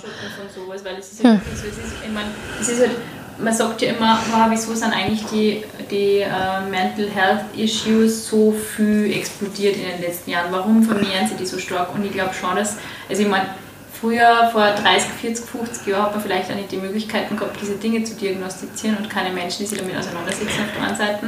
Aber auf der anderen ja. Seite ist halt, finde ich, so die Medienbranche extrem dazu bei, dass diese Dinge getriggert werden. Eben durch Instagram halt auch sehr viel. Oder eben Nachrichten. Also, also was ich halt auch glaube, das ist halt jetzt meine eigene Theorie und vielleicht ist sie manchen zu esoterisch, ähm, aber ich glaube, dass wir alle die Traumata unserer Familien und Ahnen in uns tragen. Und keiner von denen hat den Krieg aufgearbeitet. Keiner hat die Kriege aufgearbeitet. Keiner hat teilweise die Verfolgung in seiner Familie aufgearbeitet, die passiert ist. Jetzt, ich habe einfach immer das, also ich hatte so das Gefühl, dass unsere Elterngeneration noch seine Generation war, ja, man klärt das für sich. Man braucht da keine Hilfe. Und dass wir aber jetzt schon so viel auf diesen, unseren Schultern tragen und auf so viel Ebenen so viele auch unterschiedliche Generationen mitbekommen haben. Also unsere Großeltern sind ganz anders als unsere Eltern. Die Americans sagen, dass ein Trauma in einer Familie vier Generationen braucht, bis es überwunden wird. Und ich finde, ja. das ist zum Beispiel bei der Nachkriegsgeneration absolut, da hat man einfach mal über das blanke Überleben äh, gekämpft. Ja. Da ist nicht großartig irgendwas ja. aufgearbeitet worden. Die Großeltern, also unsere Urgroßeltern haben einfach ums Überleben gekämpft. Die Großeltern haben dann ein bisschen darunter gelitten, dass monatelange Abwesenheit des Vaters oder eben die Mama total resilient und überhaupt nicht äh, zugänglich. oder beim, meine Großmutter wurde nach Österreich deportiert. Ja, genau. Also ich meine, das als Kindheitstraum auch mitzuerleben und auch die Familie. Mein, mein Großvater war im Zwangs, also wie ist es mit Zwangsarbeiter? Ja, voll. Und das ist halt auch so, ich glaube, Im Lager. Eltern zum Beispiel also eher nicht unbedingt so nachgehakt haben, weil sie gewusst haben, was das bei den Leuten für einen Schmerz auslöst, die das wirklich erlebt haben. Deswegen, ja. also wir sind die Generation, die einfach nur sau viele offene Fragen hat im Endeffekt. Und vor allem auch Fragen ja. wie, warum passiert das jetzt gerade alles, was dieses Jahr passiert? Ja. Warum, Ganz sagen, weil es ein Mondjahr ist. Ja, warum, sind, warum sind Rechtspopulisten wieder so auf dem Vormarsch? Warum werden diese Dinge, warum werden Frauenrechte wieder mal so diskutiert, wie es diskutiert werden? Ja. Mir macht sowas auch wahnsinnig traurig. Und ich glaube, wenn du halt dann ohnehin schon eine sensible Person bist oder halt eine sehr empfängliche Person bist für diese Dinge, hm. dann ist Nachrichten ja. Das ist ihnen. Ich muss echt sagen, das tue ich wirklich oft. Also wenn ich halt, ich, ich merke das, aber ich kriege diese Dinge mit. Hm. Aber ich zum Beispiel so dieses Video anschauen, das wäre für mich nicht in Frage gekommen. Erstens mal finde ich es irgendwie pietätlos, wie viele Menschen es gepostet haben. Also das ist richtig, ich darf man einfach nicht. Ich, ich, ich habe das Video nur zugeschickt bekommen und war so... Ich habe zugeschickt und ich habe mir nämlich auch, und ich bin dann schon gedacht, ja danke, was, ich weiß nicht, was ich jetzt damit machen soll. Ich, ich habe es auch wieder abgedreht nach ein paar Sekunden, weil es war mir zu viel. Aber was ich zu der Sache noch mit... Ähm, sagen wollte, mit so diesem Schmerz auch fühlen und was, was so, was so Aufarbeitung so wichtig ist. Ich habe eine Serie geschaut auf Netflix, die heißt Auf Entzug. Und da geht es darum, verschiedenste Süchte in Amerika. Und in Amerika ist ja das psychische Gesundheitssystem noch schlimmer dran als sonst irgendwo. Also du brauchst ja sehr viel Geld, sehr privilegiert sein, dass du dir Hilfe holen kannst. Das ist in Österreich, Gott sei Dank, ändert sich immer mehr, dass du immer leichter und schneller Hilfe bekommst. Aber die haben halt so diese typischen, ich will es jetzt nicht so gemein sagen, aber White Trash Families gezeigt. Mit Alkohol, Drogen, Medikamentensucht, alles was es gibt. Und alle, alle Einzelnen in dieser Serie haben als Kind Missbrauch erlebt. Die eine wurde der einen Familie, das war sowieso dramatisch, da wurde die Tochter entführt, vergewaltigt, also klein, also kleines Kind, kleines Mädchen, entführt, vergewaltigt, umgebracht und dann hat die Mutter nochmal ein Kind bekommen und hat natürlich in diesem Kind alle Projekt, alles projiziert, was sie mit dem anderen Kind verloren hat. Dieses Kind hat dann angefangen, schon mit zwölf Drogen zu nehmen. Mit 15 wurde sie wurde als Kind auch missbraucht. Dann hat sie sie mit zwölf Drogen angefangen zu nehmen, weil sie missbraucht worden ist. Dann wurde sie gegangraped, also in so einer von fünf Männern oder sechs Männern vergewaltigt, weil sie bei ihren Drogendealer so zur war. Und ich meine, wenn du dir das anhörst, und das hat, da hat mein Herz geblutet, wie ich das, wie ich das gesehen habe, weil ich einfach da gemerkt habe, wie wichtig es ist, dass man wirklich achtet, dass zum Beispiel Kinder ganz, ganz früh, auch Teenager, psychologische Hilfe bekommen. Das hat ganz viel mit mit dem, dass sich, also das merke ich jetzt auch bei Corona, wie wichtig das geworden ist eigentlich, dass man da mal wirklich schaut, wie geht's den Kindern in der Situation, weil ja, mir ist es einfach aufgefallen, dass wenn du das nicht aufarbeitest, wie stark das dein Leben prägen kann und wie stark es ins wirklich Negative gehen kann. Und wenn du dir die Geschichten anhörst, klar, sitzt dann da ein Junkie und erzählt seine Le Lebensgeschichte und du denkst dir so, ja, irgendwo tut er dir dann leid oder so, aber irgendwo, es kommt ja woher und dieses Kind konnte nichts dafür, dass es missbraucht. Und sie hat halt ihrer Mutter davon nichts erzählt, weil sie halt Angst hatte, dass die Mutter halt panisch wird, weil dass sie wieder ein Kind verliert. Und die hat das dann in sich reingefressen. Deswegen ist es so wichtig, glaube ich, auch, dass wir so Jugendpsycholog, also diese Jugendpsyche irgendwie schützen und versuchen, da sehr viel zu machen. Und deswegen ist, glaube ich, Instagram und Social Media wirklich ein Tool, was man bedingt auch irgendwie, da ist es gut, dass es jetzt momentan so viele Mental Health und Awareness Sachen gibt. Ja, aber man muss auch trotzdem nach wie vor sehr aufpassen, weil Jugendliche sind sehr, sehr, sehr feinfühlig auch und Kinder sind super feinfühlig und ich glaube, das ist so wichtig, dass man auch gute Rollenbilder zeigt und nicht nur Konsum und nicht nur, ich weiß nicht, Halligalli und Rich Kid Lifestyle. Ja, ja, das, ich bin sowieso der Meinung, dass die meisten Leute, die eine äh, Schönheits-OP haben, in Wahrheit das Geld lieber beim Psychiater mal nachhalten lassen sollen. Es ist meine, ich weiß, man kann sagen, was man will, aber wenn du dich außen, wenn du dich innerlich so wunderschön fühlst, brauchst du außen nichts.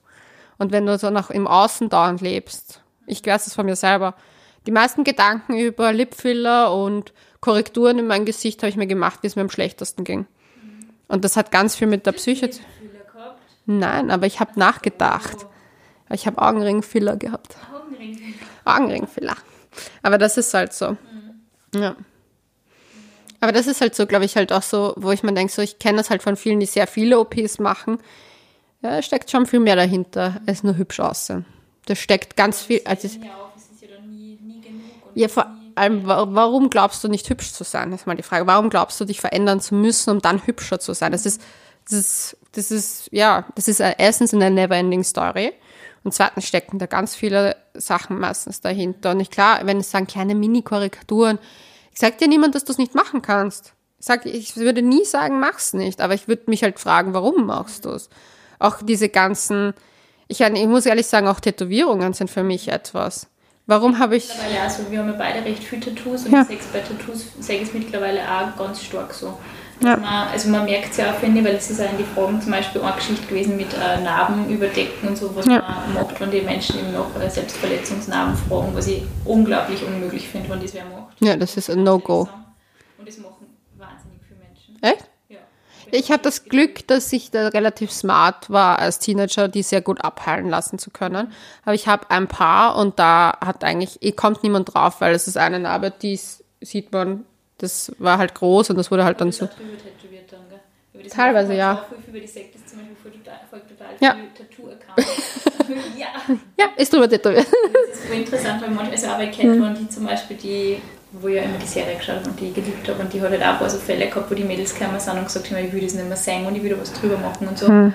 Und da habe ich eigentlich auch, das war also das erste Mal, dass ich mir überlegt habe, eigentlich sind Tattoos für ganz viele Leute wirklich so Dinge, den nackten Körper und die nackte, also die, die, die die Unversehrtheit und dieses, jeder sagt alles an mir, so ein bisschen zu überdecken. Und ich finde, da ist hm. überhaupt nichts dabei, aber natürlich ist es auch sowas, es ist auch also, so körperliche Veränderung. Ich muss sagen, meine Tattoos stammen erstens aus der einen Sache heraus, oft aus dem, dass ich diesen Schmerz brauche mhm. und den mir halt da holen kann. Und das Zweite, was mir aufgefallen ist, dass ich hart wirken wollte. Mhm.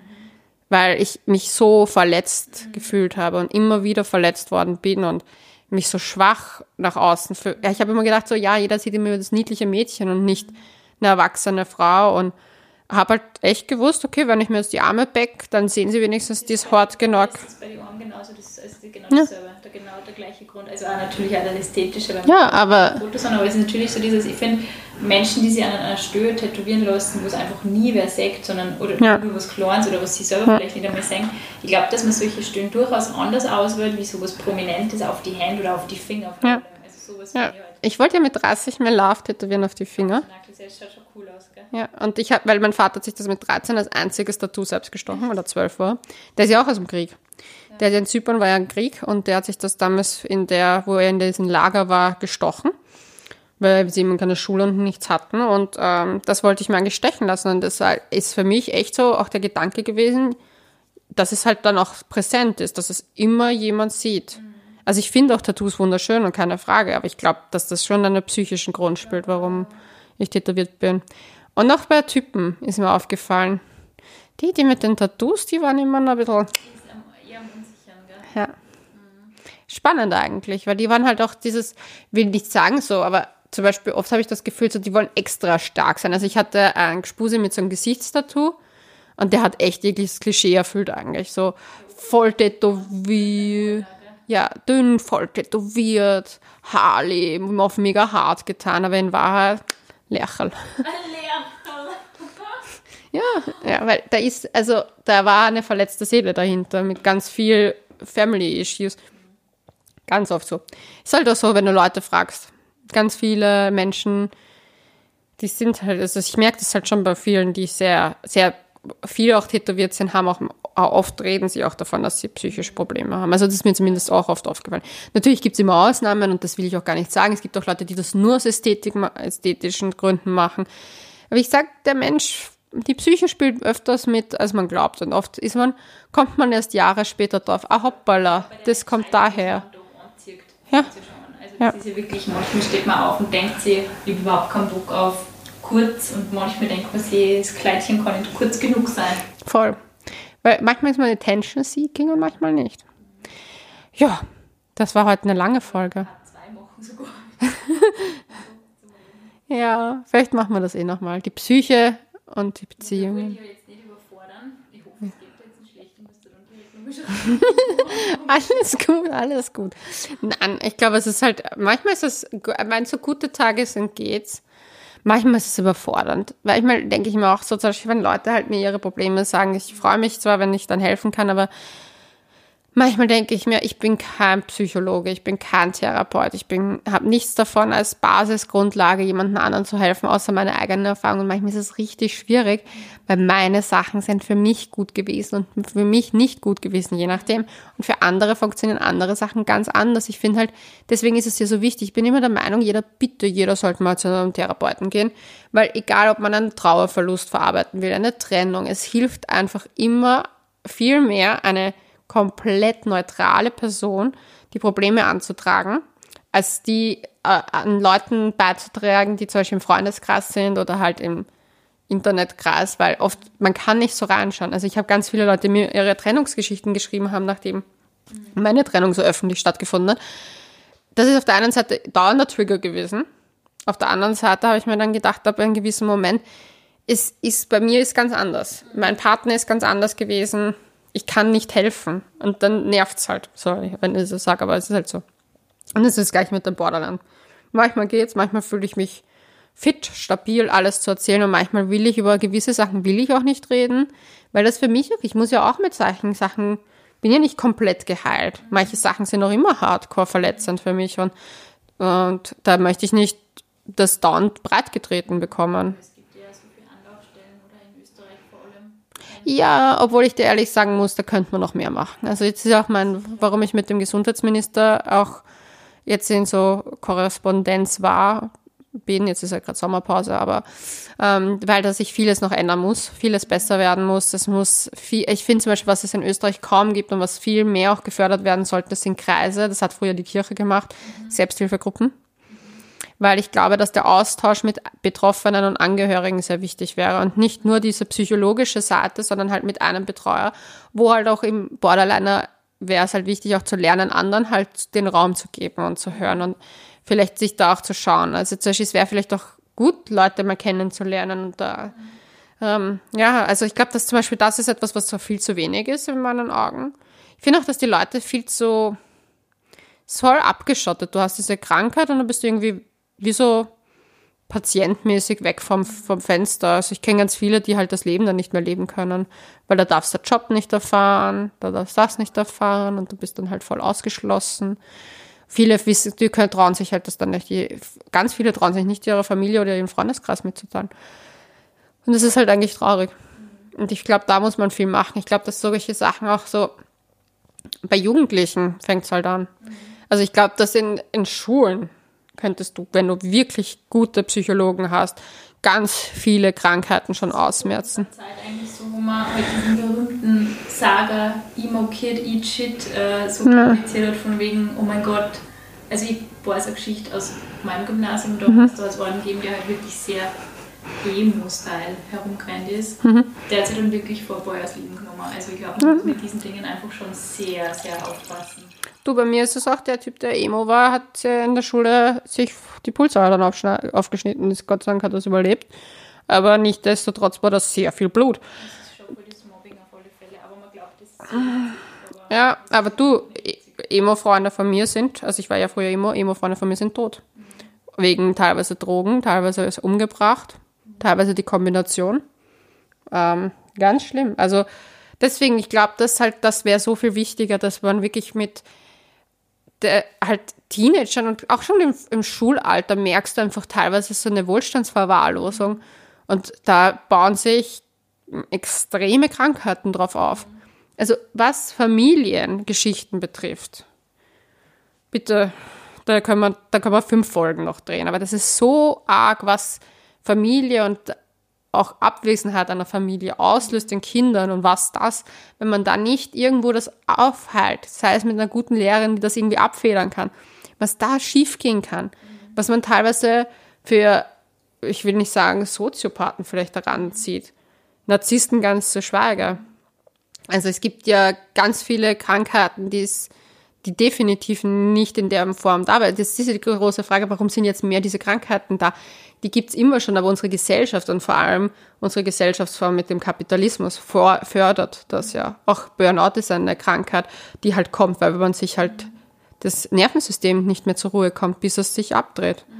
Und das ist, das sind halt Sachen, die jetzt in unserer Gesellschaft, glaube ich, auch ganz stark sind, weil wir halt auch unsere Gesellschaft so lebt, wie sie lebt. heute ein Interview mit einem Paartherapeuten gehabt Hm. äh, zum Thema Liebe in Zeiten von Corona. Ah, witzig. Und der hat auch gesagt, eigentlich ist die Paarbeziehung die letzte nicht kapitalistische Organisationsform in unserem Leben. Also alles ist kapitalistisch organisiert und das sind eigentlich so die einzigen Sachen, die zwischenmenschliche Beziehung, die halt dann eigentlich nicht, also oft werden ja Freundschaften aufgrund von wer ist in welchem, schwebt in welchen Sphären und Du, ich sehe das bei dem Exclusive von manchen, welche, welche Beziehungen der gef- also f- führt, oder halt Gespuse von einer Freundin ist, also Exclusive, Gespuse, keine Ahnung mehr. Es we- wechselt da jede Woche. Ähm, wo der halt echt sagt, er ist mit denen befreundet, weil die bringen ihm was. Es ist, ich meine, so sucht man sich seine Freundschaft nicht aus. Also entweder du kannst mit einem Menschen, also ja, das ist für mich halt unergründlich. Aber ja, da gibt's halt, ja, wie du sagst, die letzte nicht kapitalistische Form ist die Liebe und sogar da ist es nicht, weil wie viele Frauen waren in einer Zeit lang, also ich glaube, das hat jetzt sogar mehr abgenommen, sind halt interessiert an einem Sugar Daddy und wie viele Typen an einem hübschen Accessoire. Ich glaube auch, dass die meisten Beziehungen, also ich kenne sehr viele Beziehungen, wie es in meinen Augen einfach auch einen Nutzen erbringen. Und keine tiefe, innige Verbindung, weil diese Menschen an zu sich selbst keine tiefe, innige Verbindung haben. Weil wenn du die nicht zu dir selber hast, kannst du sie nicht zu jemand anderen aufbauen. Das ist eh so. Da gibt es ja dieses Buch äh, Generation beziehungsunfähig. Ja. Und ich habe mich eigentlich immer total dagegen gewehrt, weil ich mir gedacht habe, also ich finde, man kann es einfach nicht von einer Generation X oder Generation Y irgendwie erfordern, einfordern, dass die wissen, wie gute Beziehungen laufen, wenn sie selber in Scheidungsfamilien groß geworden sind oder gar keinen Kontakt haben zum Vater oder zur Mama. Oder in Familien, die einfach nur dahin gelebt haben und keine tiefe Verbindung hatten, weil zum Beispiel es gibt ganz viele Großeltern, die zusammen waren, weil es halt irgendwen braucht haben, weil es mit dem Da war trotzdem- Ich glaube, weil ich glaube, dass diese Beziehungen, die auf Zweck basiert waren, nicht unbedingt schlecht waren. Also Schlecht eh nicht, aber ich glaube, dass man das eine Organisationsform gewesen. Du hast auf der einen Seite haben sie die Menschen, glaube ich, in dieser romantischen Illusion nicht so brutal hingegeben. Das heißt, sie haben einfach, ja, es waren vielleicht nicht immer die wahnsinnigen Liebeshochzeiten, aber zumindest grundlegende Sympathie vielleicht einmal, wenn man sich selber aussuchen hat, Kinder und Partner. Und man hat einfach gewusst, man arbeitet auf was gemeinsam hin oder man baut gemeinsam wieder was auf, was kaputt gemacht worden ist, nämlich nach dem Krieg vor allem. Ja, aber ich glaube, Das da halt mehr so. Also ich glaube, dass du da schon extreme Selbstverwirklichung in Beziehungen tust. Ich habe das Gefühl, dass es damals in der Gesellschaft ganz klar vorgegeben war, was das Leben ist. Da war ganz klar gesagt worden von Kirche, Staat und Co., du heiratst jung, du kriegst viele Kinder, du baust ein Haus und das gab es eine Struktur und die gibt es gar nicht mehr. Jetzt hast du 50.000 Influencer, die dir sagen, so lebe dein Leben. Das sind unsere momentanen Pro Propheten der Zeit, also Influencer, Social Media, das ist alles. Jeder hat eine Meinung und jeder sagt, das ist der richtige Weg polyamore Beziehungen, monogame Beziehungen und es gibt nicht mehr den Weg und du hast so viele Entscheidungsmöglichkeiten, wie du dich entscheidest und ich glaube, dass der Mensch extremst über, überfordert ist. Das ist wie vom Joghurtregal stehen, es gibt tausende Joghurts, du weißt gar nicht mehr, welches du kaufen sollst und bist überfordert und das ist das Gleiche mit Beziehungsstrukturen. Wenn du in einer Beziehung bist, denkst du, Ma, besser wäre es vielleicht Single, weil schau dir das an, da ist das. Das gab es ja früher nicht. Da wurde dir gesagt, so, das ist that's the system. Ich finde das auch, also muss man extrem kritisch sein, aber ich denke ja. zum Beispiel, wenn du als Kind dir überlegst, überlegst, was so die schlimmsten Gedanken waren, die du als Kind gehabt hast, das sind immer, war immer die Angst, die Eltern trennen sie. Nein, weil ich habe das mir gewünscht. Bei mir war das massiv. Ich kenne so viele Leute, die, also bei uns war es, was der, wir haben auch eher so Streitkultur gehabt, ja. aber ich war wieder Wahnsinn, die Nerven für mich. Aber es war, für mich war der schlimmste Gedanke, oh mein Gott, die trennen sie, die haben sie jetzt nicht mehr lieb oder so. Und ich glaube, dass da so viele Menschen, erstens einmal bei manchen Paaren, die sich dann wirklich getrennt haben, weil die Kinder ewig lang, jahrelang zuschauen haben müssen. Ja wie sie die Öl fertig machen, wie die die Familie sabotieren, wie die die Kinder sabotieren. Ja, das auf jeden Fall. Ich finde es ja, nicht immer ratsam, wo man sagt, ja okay, man hat jetzt, also ganz ehrlich, das ist auch so eine Luxusgeschichte, dass man dann sagt, ja trennt euch halt einfach. Hey, wenn man gemeinsam einen Kredit auf ein Haus oder auf eine Wohnung hat und gemeinsame Verpflichtungen hat, überlegt man sich das mit der Trennung ganz einfach. Und ich glaube, und das ist auch ja. was, was wir ja in dem Podcast auch immer wieder kommunizieren, dass einfach eine Beziehung eine neue Dimension auch haben soll. Eine Beziehung ist weder das, was uns vor ein paar Jahren, wie wir jetzt groß erwachsen worden sind, hm. kommuniziert worden ist, so auf die Art, die absolute Erfüllung und die sepia getränkten, gefilterten Sonnenscheinfotos mit dem Partner. Das ist ja genau das, was hm. uns auch gezeigt worden ist. So, du hast entweder dieses eine Ideal präsentiert gekriegt ja. und dieses, oh mein Gott, I said yes, wenn ich noch einmal ein Engagement-Posting liest und halt wirklich, das ist so, wow, oder auf der anderen Seite hast du eben die Leute gehabt, die keine drei Wochen Beziehung mit dem geschafft haben oder keine drei Monate Beziehung mit dem geschafft haben. Also du hast diese Aber zum Beispiel diese Scheidungssache ist ja, also da habe ich mit einigen Paartherapeuten schon geredet, ist es so, dass Kinder, die sehen, dass man sich zum Beispiel trennen kann, glücklichere Beziehungen im Nachhinein führen. Weil das Ding ist, Leute, die zum Beispiel in unglücklichen Ehen bleiben, sind die Kinder eher sozusagen, also die Generation danach eher beziehungsgestörter. Und das, das ist, halt, finde ich, auch so die Frage, wann bist du glücklich? Weil heutzutage, man hat leider schon oft das Gefühl, dass die Leute nach dreier Beziehung am Anfang waren sie mega in Love und auf einmal trennen sie sich ja. dass das schief läuft, weil da kann es nicht die grobe Fahrlässigkeit in der Beziehung passiert und am Anfang immer alles so perfekt. Ja, aber deswegen sage ich ja, die Leute fühlen sich nicht, die Leute suchen, die Leute suchen ständig ihr Glück in dem anderen, im Außen. Ja. Du ich sehe das ganz oft, wie zum Beispiel bei Corona einfach gesehen. Die Leute sind so stark fokussiert, oder Freundin von mir so stark aus, im Außen fokussiert. Ja, ich bin alleine. Ja, und? Wir sind alle jetzt alleine. Ja. Jetzt sitzt keiner jetzt, äh, vielleicht manche sitzen halt in Paarbeziehungen zu Hause und manche machen sich lustig und klar ist es frustrierend, klar ist es schöner, jemanden zu haben. Aber ganz ehrlich, bevor es mit jemandem festsitzt, den es dann irgendwo denkst, so, boah, eigentlich, weißt du, wie viel Gespusis, äh, so, so Gespusi-Sachen mit meinem Freundeskreis aufgebrochen haben in der Zeit, weil die auf einmal erkannt haben, hm, ohne Feiern ist er doch nicht so labernd und was weiß ich. Also ich finde halt, diese, man sucht so sehr im Außen. Ich glaube, die, wenn die Menschen anfangen würden, wirklich an sich zu arbeiten und, der, und das ist vor allem ein Ding bei Frauen, habe ich leider auch das Gefühl, dass die, dass sie ihre erste Liebe gilt nicht sich selbst, sondern einem Partner.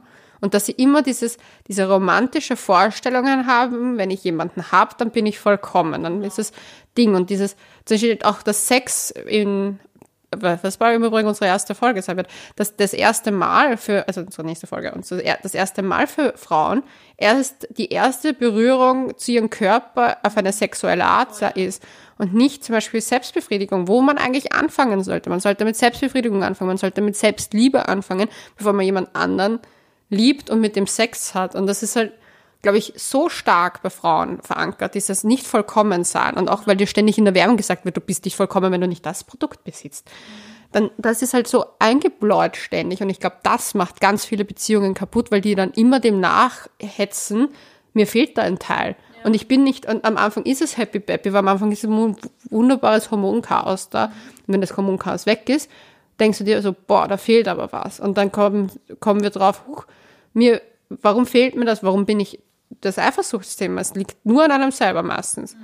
Oder dass man sich zum Beispiel auch einen Partner extra sucht, der einen ständig das triggert. Das haben wir auch nicht vergessen, aber das sind alles psychische eigene Sachen.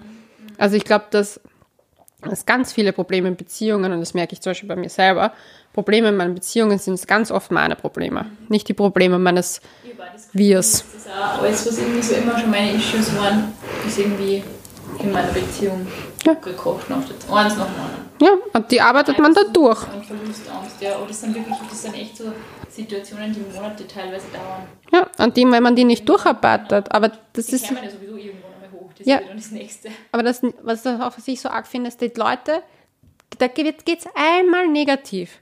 Glauben die, sie müssen die Flinte ins Korn werfen. Eine Beziehung wird nie, Beziehungen sind das härteste an Arbeit, was, das ist schlimmer als jeder Job.